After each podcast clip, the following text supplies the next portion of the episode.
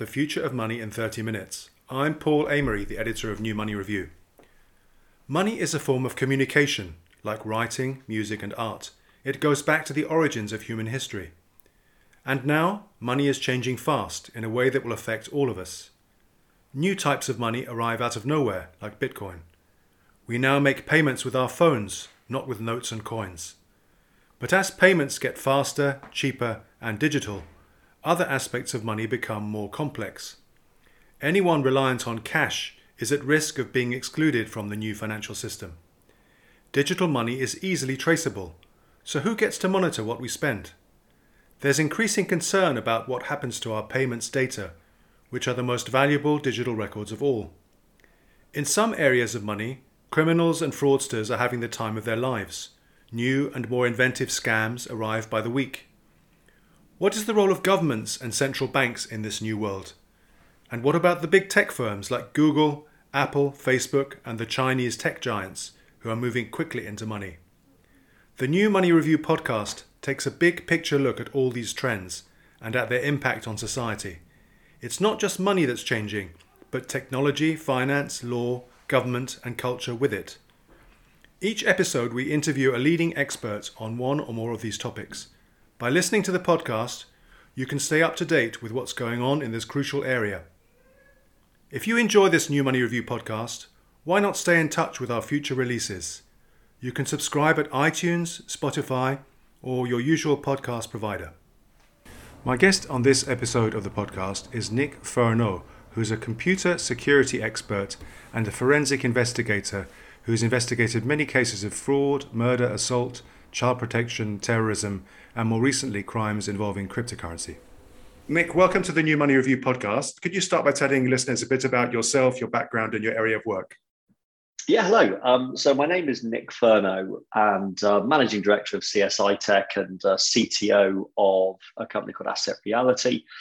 Um, I've been a I've been an investigator of digital crime or crimes involving digital evidence for over 20 years.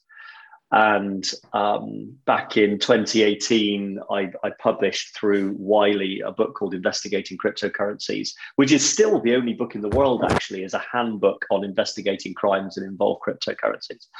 Uh, and my life took a hard left change after the publication of that book. So fundamentally, I now work almost exclusively with law enforcement and some large um, corporates uh, dealing with uh, the challenge of investigating crimes that involve crypto in some way.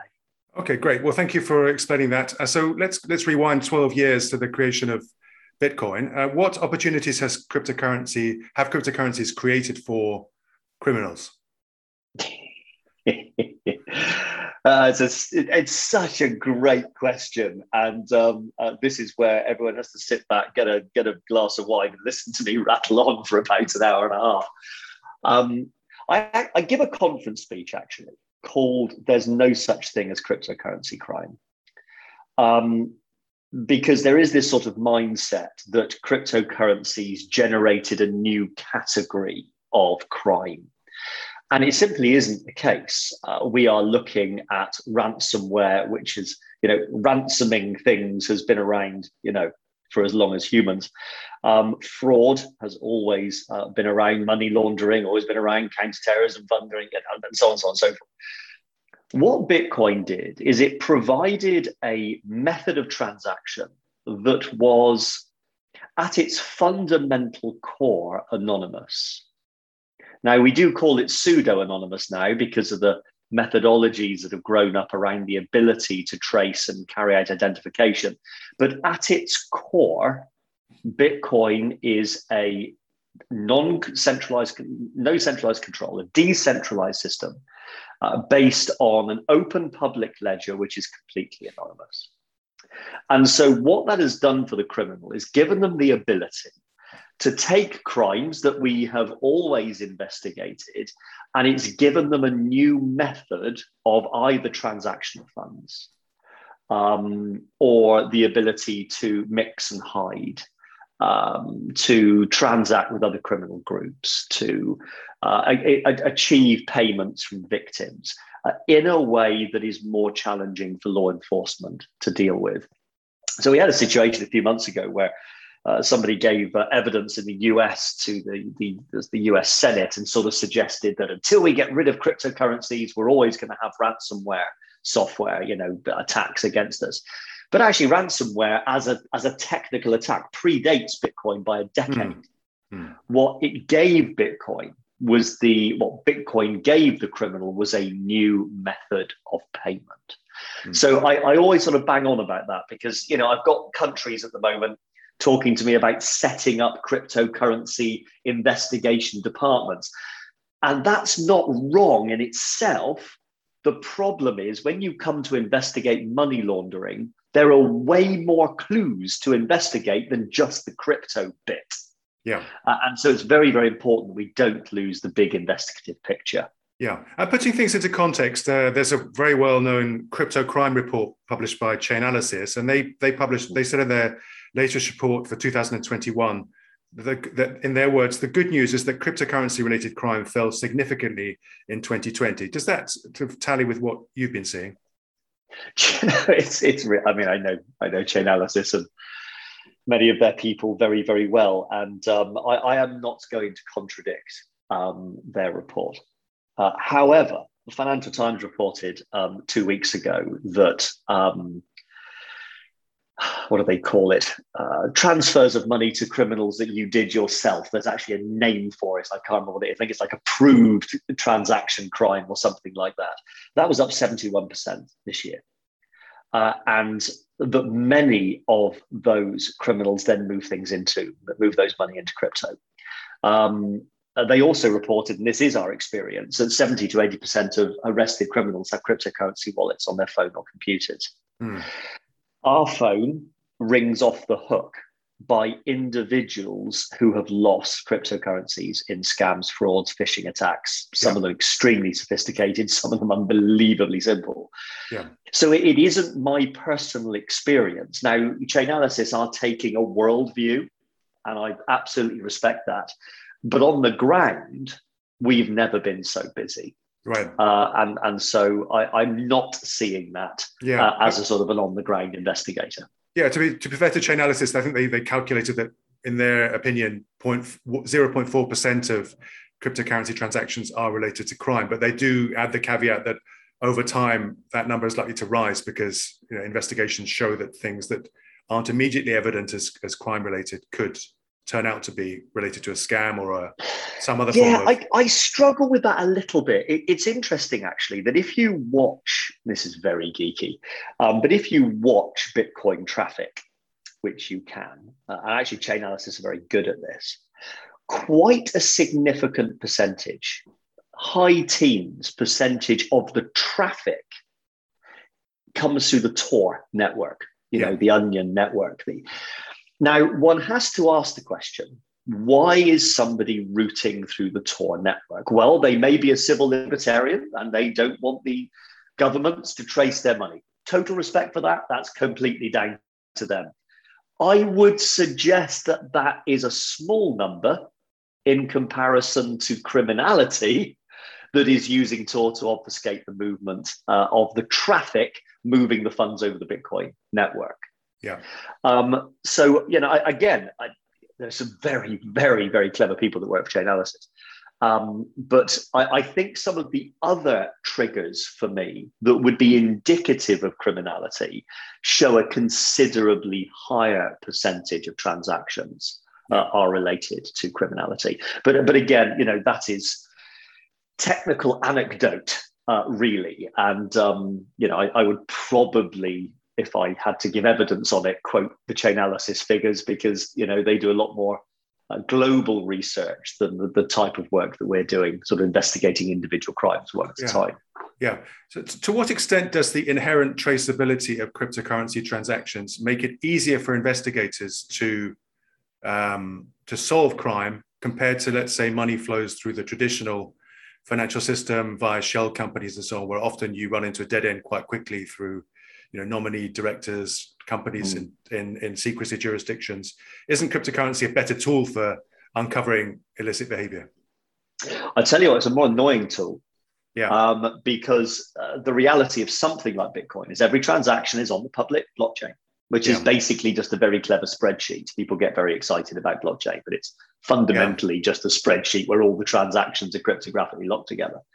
Um, and so often we will go, oh, there we go. There's the theft of that, or there's the victim moving their payments to this address. And then we see that address go here and here, and then go here, here, here, and here. And it's still there. And there's nothing we can do Yeah. because essentially what we are looking for um, is some sort of impact into a verifiable service. So we're looking for them to hit an exchange or a, trader or a known address which is identified. Um, we uh, that's something I often mention in, in interviews. Actually, we had a case from a number of years ago um, with uh, Thames Valley Police where a person had about a quarter of a million uh, pounds worth of Bitcoin. At the time, actually, it would be worth about double that now. Um, uh, just had it stolen, just a straight theft, theft of their private key, essentially, and, and it got stolen.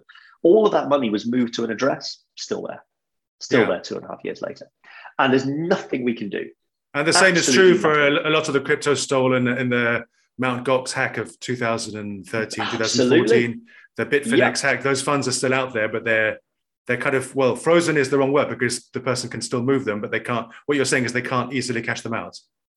That's exactly right. So, of course, what dear Satoshi Nakamoto, whether it's a he, or she, or a they, and uh, don't quite understand why people always say he just because of the name, because we really don't know who it is.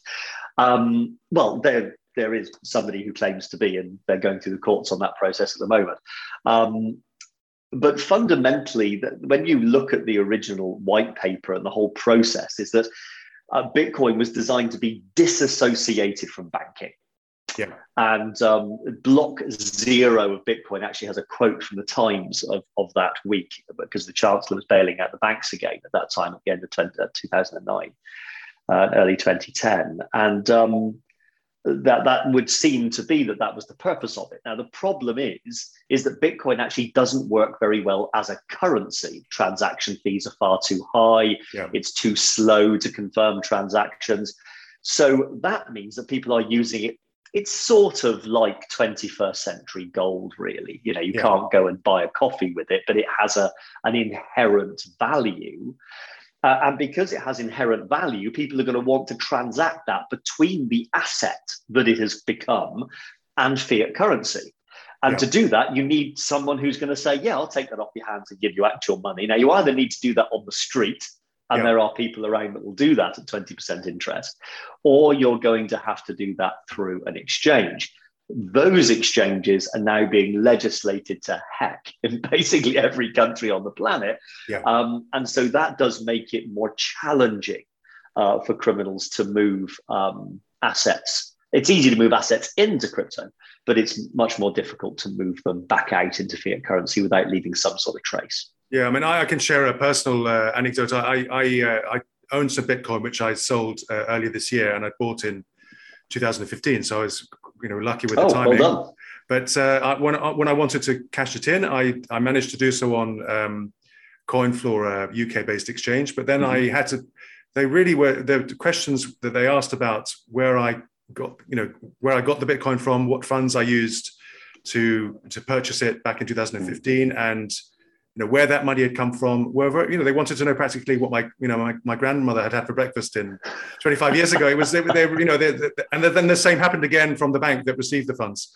So it's quite it's Yeah. it's very heavily surveilled uh, uh, these days, and uh, and you know it's, It is through through primary banking, and of Yeah. course there are other methods uh, for for criminals to be able to move.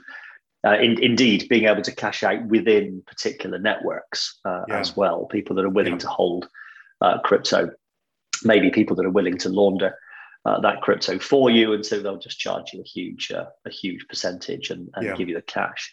Uh, but you're quite right. I mean, we we often I am I am not a crypto investor, which is annoying because I was in this quite early on. But because I come at it from a criminal investigation point of view, I just always saw it as criminal.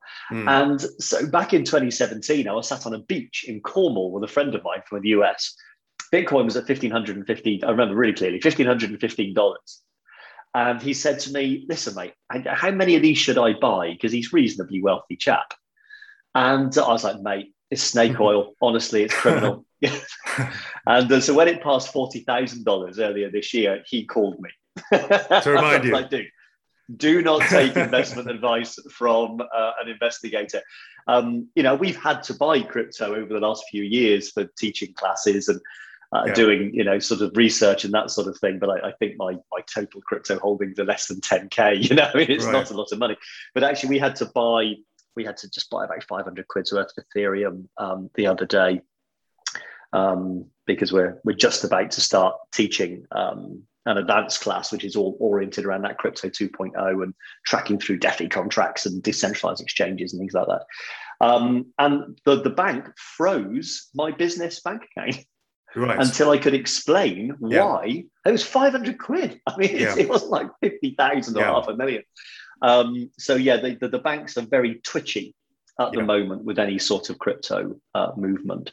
Yeah. Um, so yeah, interesting. That, sorry, that was a very long answer. To no, it's. I mean, it's it's. I mean, it's clearly we've moved on a long way from the early days of Bitcoin, where it was the currency of the Silk Road, uh, you know, darknet market, and, and people assumed that it was, you know, you could do what you liked and would never get traced. That's that's clearly, you know, we've gone 180 degrees since then, and it's it's uh, in some ways the most surveilled part of the financial system.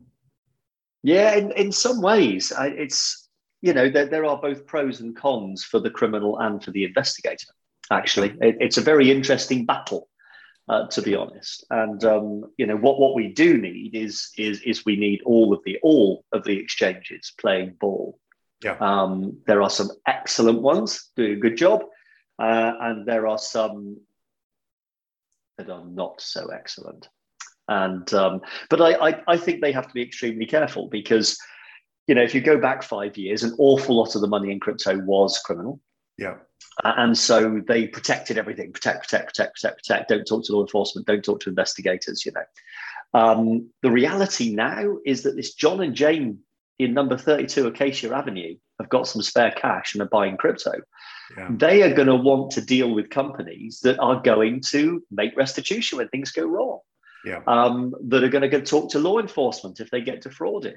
So I think these companies, uh, of which there are some massive ones still out there, um, forget legislation. I think they are they are going to do themselves out of business eventually, uh, as long as crypto keeps moving into the central domain of uh, of normal society. Um, yeah. You know, which it seems to have done uh, bizarrely, since the WannaCry ransomware in 2017, 18, whenever that was, yeah, um, when sort of Bitcoin appeared on the front of the Daily Mail for the first time, and yeah. um, it sort of seems to have gone up from there.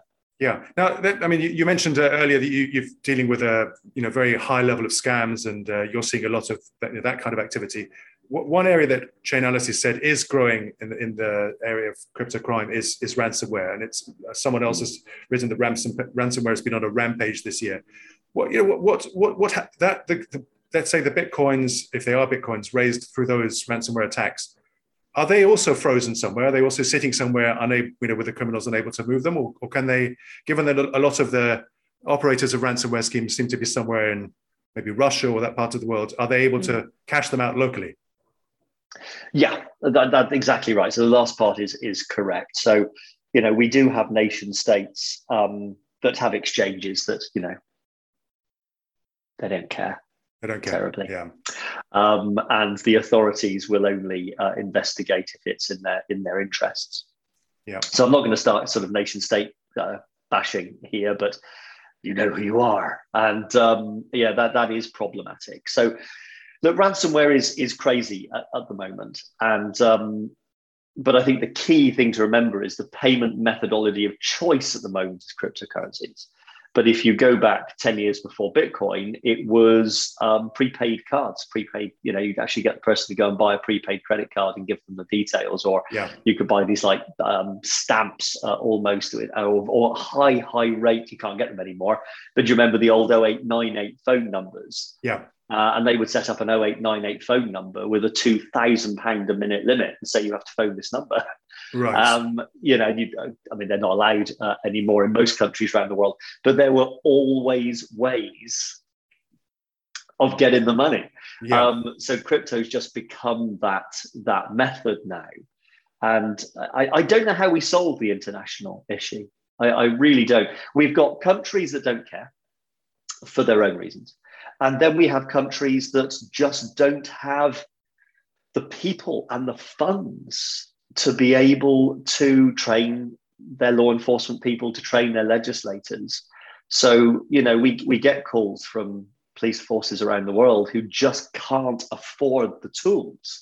Mm. So we have brilliant investigation tools from Chainalysis, who we've mentioned a couple of times.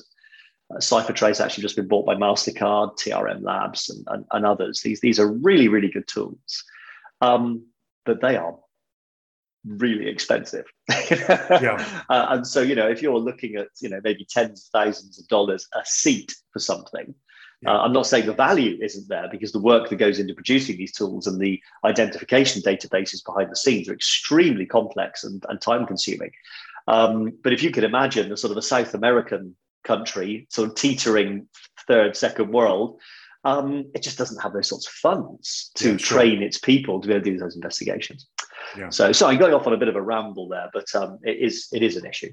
Yeah, and I was just thinking what, what, about what you were saying about the, the, the, you know the difficulty of managing this on a global scale because we, we're moving perhaps from a dollar system where the U.S. government could you know effectively control access to the financial system by means of its control of dollar flows, dollar the dollar clearing system, which was in which is in New York, uh, to a much more complex, multipolar world where there's no central control anymore. I mean, is that does that mm. fit fit with what you're seeing? Yeah, that's, yeah. that's absolutely right, and and that's that's why uh, the US the US has got a tricky one here. Mm. You hmm. know, America, land of the free, pew pew, um, and so it sort of has to allow freedom of uh, of you know sort of financial development and things like that. But at the same time, cryptocurrency does it, it, does produce a certain challenge on the dollar, on the sort of the almighty dollar. There was a very, do, you remember that Facebook was going to produce its own cryptocurrency? Do you remember? Yeah, and it, and it yes. literally went to the Senate, you know, yeah. and they pulled what's his face in and gave him a kicking, and, and the European Union were up in arms. The reason was is because there are so many Facebook users around the world. If they had all put $50 into the Facebook cryptocurrency coin, it would have been the most powerful currency on earth by a country mile. Dollar yeah. would be down here, Facebook yeah. would be up here. Yeah. Suddenly you have a non you have a non-governmentally controlled global system of finance that has no fiscal oversight essentially at yeah. all. Yeah. Now, there, there's no suggestion at the moment that you know Bitcoin is ever going to be that. But you know, I think we're all just waiting for the first the first cryptocurrency that 15 year olds carry on their phones to buy food at school at lunch, blip, or to yeah. give a tenner to their mate because they owed it from the beer they bought them last night, bip. Yeah. And when we see that, we will see, in my view, a viral, socially oriented cryptocurrency, which, uh, as we've seen with almost everything technical in the last 20 years, starts young and then grows up through the age ranges. Um, the Japan have the NVM coin, I think it's called, and and that's that. It, it's it's that really. I mean, that's huge, but it's only really big in Japan. Yeah. Um, but if we see that, I, I I don't know that the big countries will will tolerate it. Yeah. Um, because it's an uncontrolled environment. They just can't risk that. Yeah. It's really yeah. interesting. Well, where, where's you know what's the cutting edge now for you? Where where, where do you have um, you know do you have to expend the most energy keeping up? Is it DeFi protocols? Is it non fungible tokens? Is it privacy cryptocurrencies like Monero or Zcash? You know what's what's uh, keeping up at night? Hmm. Okay, so let's let's take so the, the biggest issue at the moment that we are seeing criminally is the use of what we sort of generically term crypto 2.0, which is the Ethereum blockchain with all of its tokens. Yeah. Um, and there are just tokens coming out all the time, which you just can't keep up with, and they all do things slightly differently often. Um, and then, of course, the, the DeFi uh, contracts and how do you track through those? Uh, if you could imagine, you know, a criminal taking their criminal money and just staking it into a DeFi uh, contract, you know, yield farming, and they're then earning clean money, aren't they, uh, from yeah. the back of it? Um, yeah. NFTs are interesting. Um, again, I don't get it, which means they're going to be wildly successful.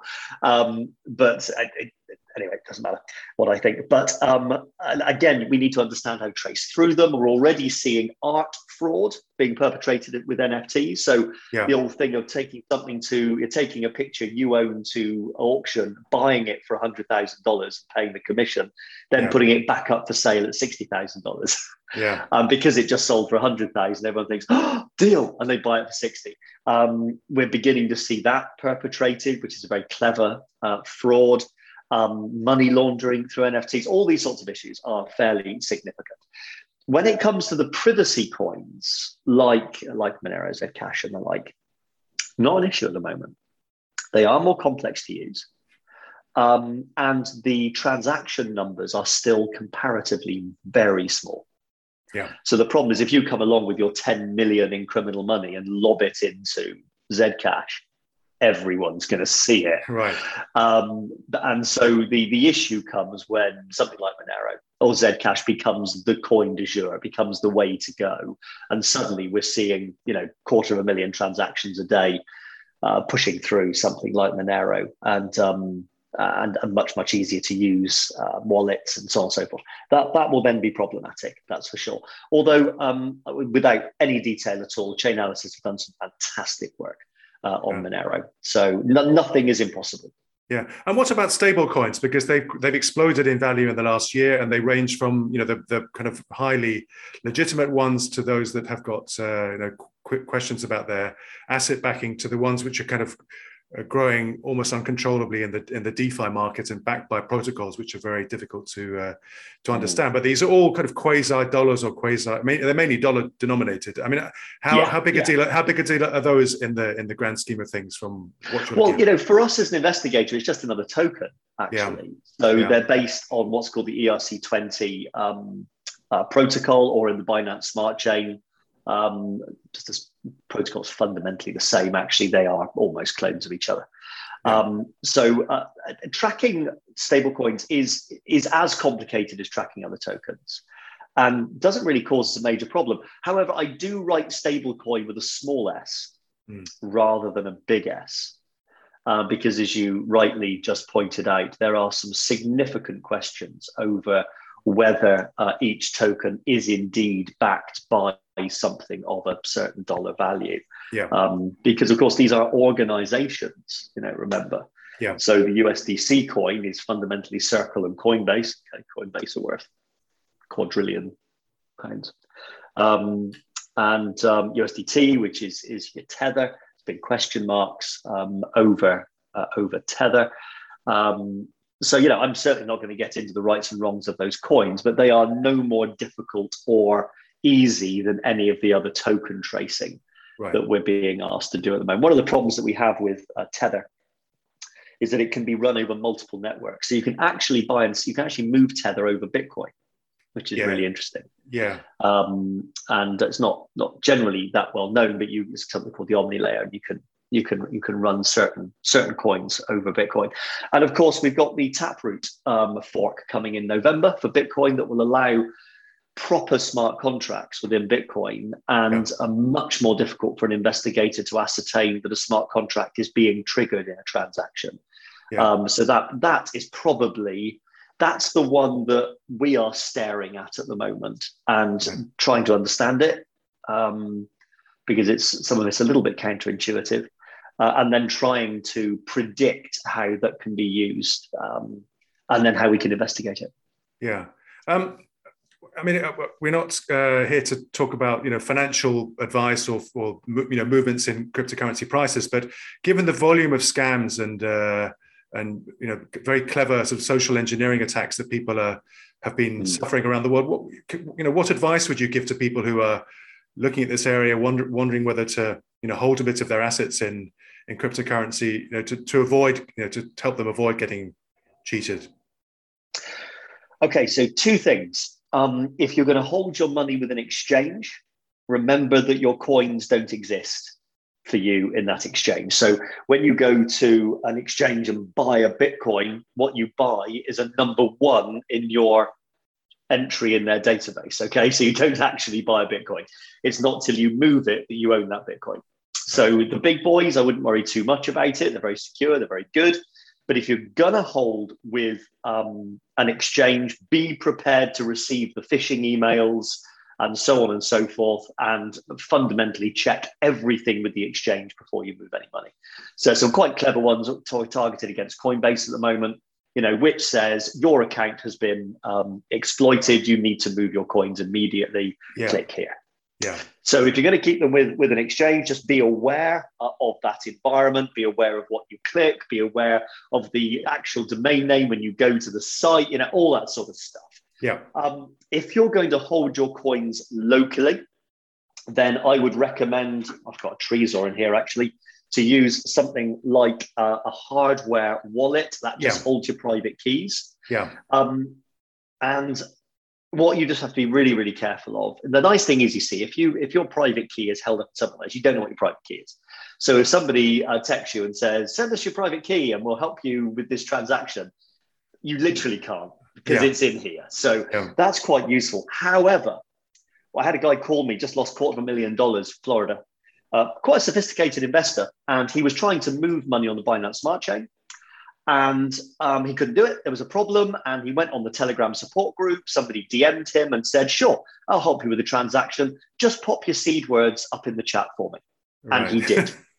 and your seed words, if listeners don't know, are essentially a list of 12 to 24 words that reconstruct your private key. Clue is in the name, people. Yeah. Private. Yeah. And so never, ever, ever share your private key or your seed words with anyone. They never, ever, ever need it. And I've probably got half a dozen examples of people that have handed over the private key because they don't understand the technology. Yeah. So if you're going to get into crypto, fine, up to you, all good. I haven't got a problem with it. It's, you know, people are making loads of money out of it. Um, but understand the technology and understand the difference between a public and a private key. Understand what a Bitcoin address is compared to the private key that controls it. If you cannot understand that, do not get into crypto because you just have victim tattooed on your forehead. so uh, we are seeing many, many, many crimes oriented around the, the handing over of the seed words or the private key. So use a, a, private key wallet like that, like a Trezor or a Ledger or a yep. KeepKey. There's a bunch of really good ones out there. Um, and remember that anything that you do online is potentially vulnerable. Yeah. So you've just got to be super, super careful. You know, I, I actually put a LinkedIn post up a number of months ago saying, people, please stop handing over your seed words to criminals. You know, it's great. I'm earning a really good living, but I'd much prefer you kept your money and I had less to do. So yeah, um, yeah crazy times. Yeah, Nick, thank you very much for taking the time to talk to me. It's been a fascinating chat, and uh, look forward to staying in touch.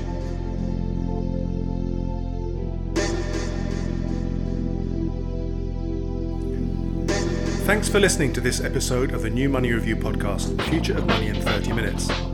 If you enjoyed the podcast, please like it, share it, or tell a friend about it. At our website, newmoneyreview.com, you can also sign up to our newsletter, which will keep you informed of all New Money Review articles and podcasts. If you'd like to support our work, you can do so via Patreon or using cryptocurrency. Details of how to do this are on the homepage of our website. Finally, please join us soon for our next episode.